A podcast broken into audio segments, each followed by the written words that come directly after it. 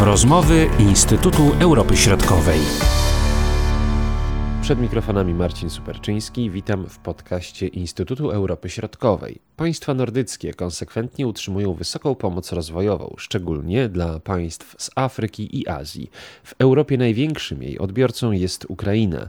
W świetle ostatnich danych państwa te znalazły się w czołówce donatorów przekazujących największe środki w relacji do dochodu narodowego brutto.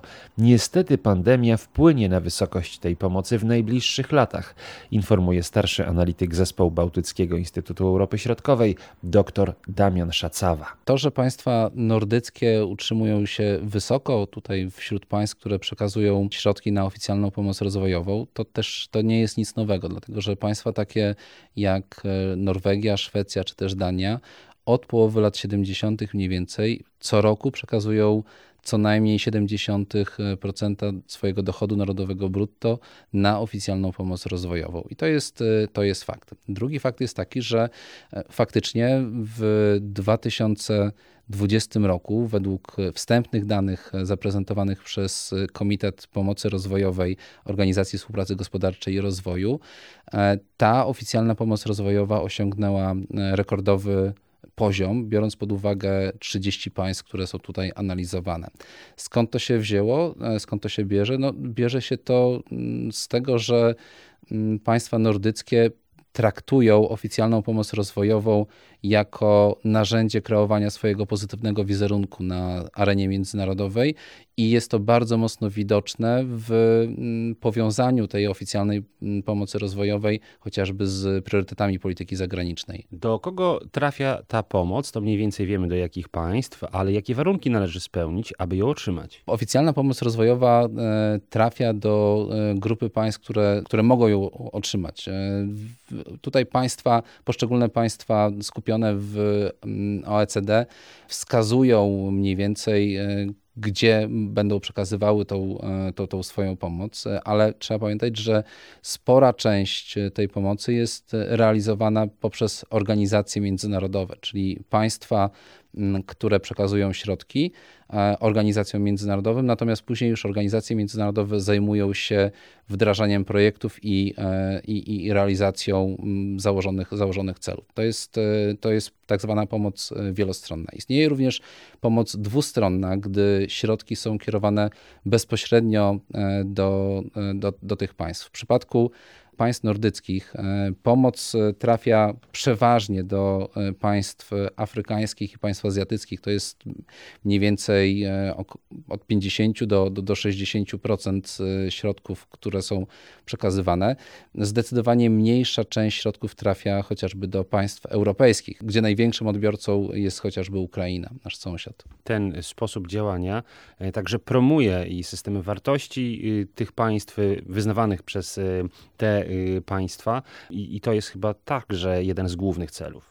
Tak, znaczy te priorytety y, oficjalnej pomocy rozwojowej, które są sformułowane w długoterminowych y, strategiach, planach działania, są zgodne z priorytetami polityki zagranicznej poszczególnych państw. One obejmują zarówno kwestie związane chociażby z zrównoważonym wzrostem gospodarczym, promocją praw człowieka, zwiększeniem równouprawnienia płci Więc to są, to, to są te, te kwestie. Bardzo mocno powiązane są również z celami zrównoważonego rozwoju Organizacji Narodów Zjednoczonych, które chcemy osiągnąć do 2030 roku. No i to jest widoczne również e, w takiej powiązaniu instytucjonalnym w państwach nordyckich. E, ministrowie odpowiedzialni za pomoc rozwojową e, znajdują się w grupie, e, która jest koordynowana przez ministrów spraw zagranicznych poszczególnych państw. Jak już powiedzieliśmy, ta pomoc wynosi około 70% tak, y, budżetu rok do roku. Biorąc pod uwagę wielkość tych gospodarek, jest to spora kwota niewątpliwie. Y, no ale gdyby porównać do innych państw, powiedzmy większych, o większych budżetach, to jak te procenty właśnie wyglądają? Oczywiście m, można tutaj porównywać dwie kwestie. Tak? Można porównywać wielkości procentowe, czyli jaka część, jaka część dochodu narodowego brutta jest przekazywana na pomoc rozwojową i tutaj faktycznie państwa nordyckie znajdują się w, no, w, cis, w ścisłej czołówce. Szwecja jest na pierwszym miejscu, Norwegia na drugim, Dania znajduje się na czwartym miejscu, nieco dalej jest, jest Finlandia.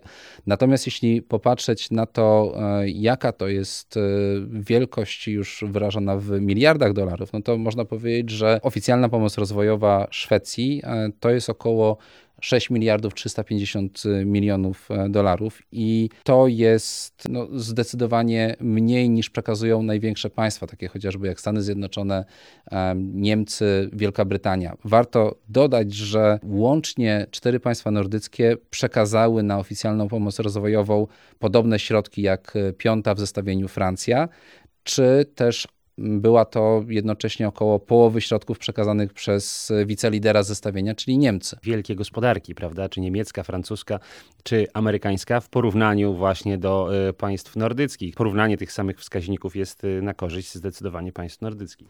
Tak, no warto tutaj dodać, że państwa członkowskie OECD postawiły sobie w latach 70., e, po latach 60., która była określona dekadą rozwoju, ten cel e, przekazywania 0,7% dochodu narodowego brutto na oficjalną pomoc rozwojową. E, no, można powiedzieć, że patrząc e, globalnie, czy też patrząc na tą grupę 30 państw, ten wskaźnik to jest mniej więcej 0,3% dochodu narodowego brutto tych, tych państw, więc pokazuje to, że wciąż sporo jest do zrobienia.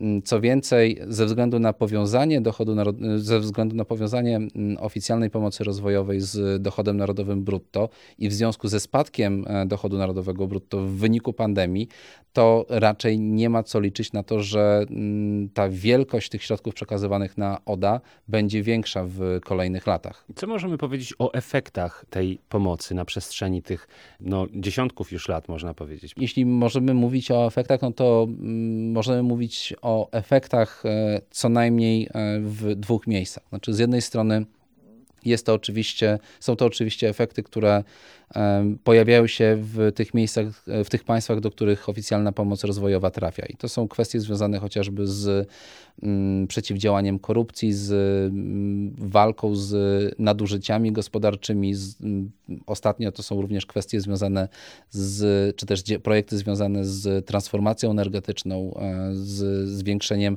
równouprawnienia płci ale to są również efekty, które są widoczne dla państw dawców tej pomocy. I tutaj to jest szczególnie widoczne, no, chociażby w przypadku państw nordyckich, które mm, za pomocą, e, oficjal... za pomocą środków przekazywanych do, mm, do, w ramach oficjalnej pomocy rozwojowej często realizują e, swoje, swoją politykę zagraniczną, budują swój pozytywny wizerunek, wykorzystują e, te środki do pozyskiwania chociażby głosów. Przykładem jest chociażby ostatnia kampania mm, Norwegii, do, która została wybrana do grona niestałych członków Rady Bezpieczeństwa i która bardzo mocno wykorzystywała środki e, w ramach oficjalnej pomocy rozwojowej na promocję tego swojego członkostwa. Przyszłość tej pomocy, jak ona będzie wyglądała? Tutaj wspominałeś właśnie no, pandemii, która się jednak odbiła na tej gospodarce. No może nie aż tak, jak się na początku spodziewaliśmy, ale jednak. I co możemy powiedzieć na ten temat? Przyszłość jest e, zawsze pewną, pewną niewiadomą, więc na pewno te środki będą e, niższe w kolejnych latach. Znaczy one być może zostanie utrzymany ten wskaźnik e, procentowy, natomiast ze względu na to, że zmniejszają się dochód narodowy, to środki przekazywane będą, e, będą mniejsze. Raczej nie należy się nastawiać na to, że tutaj pojawią się nowe priorytety, więc będą realizowane te, które są zapisane w tych długoterminowych strategiach. One są, te środki, czy też wydatkowanie tych środków jest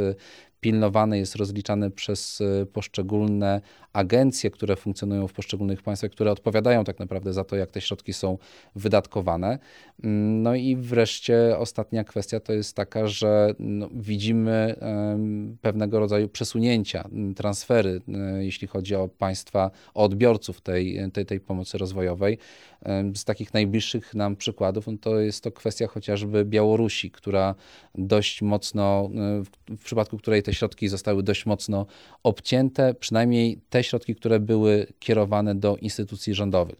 Tutaj na przykład Szwecja postanowiła o zablokowaniu, zawieszeniu oficjalnej pomocy rozwojowej przekazywanej instytucjom rządowym, natomiast y, utrzymywane jest wsparcie dla mm, społeczeństwa obywatelskiego, dla organizacji pozarządowych. Mówił dr Damian Szacawa. Marcin Superczyński, do usłyszenia. Były to rozmowy Instytutu Europy Środkowej.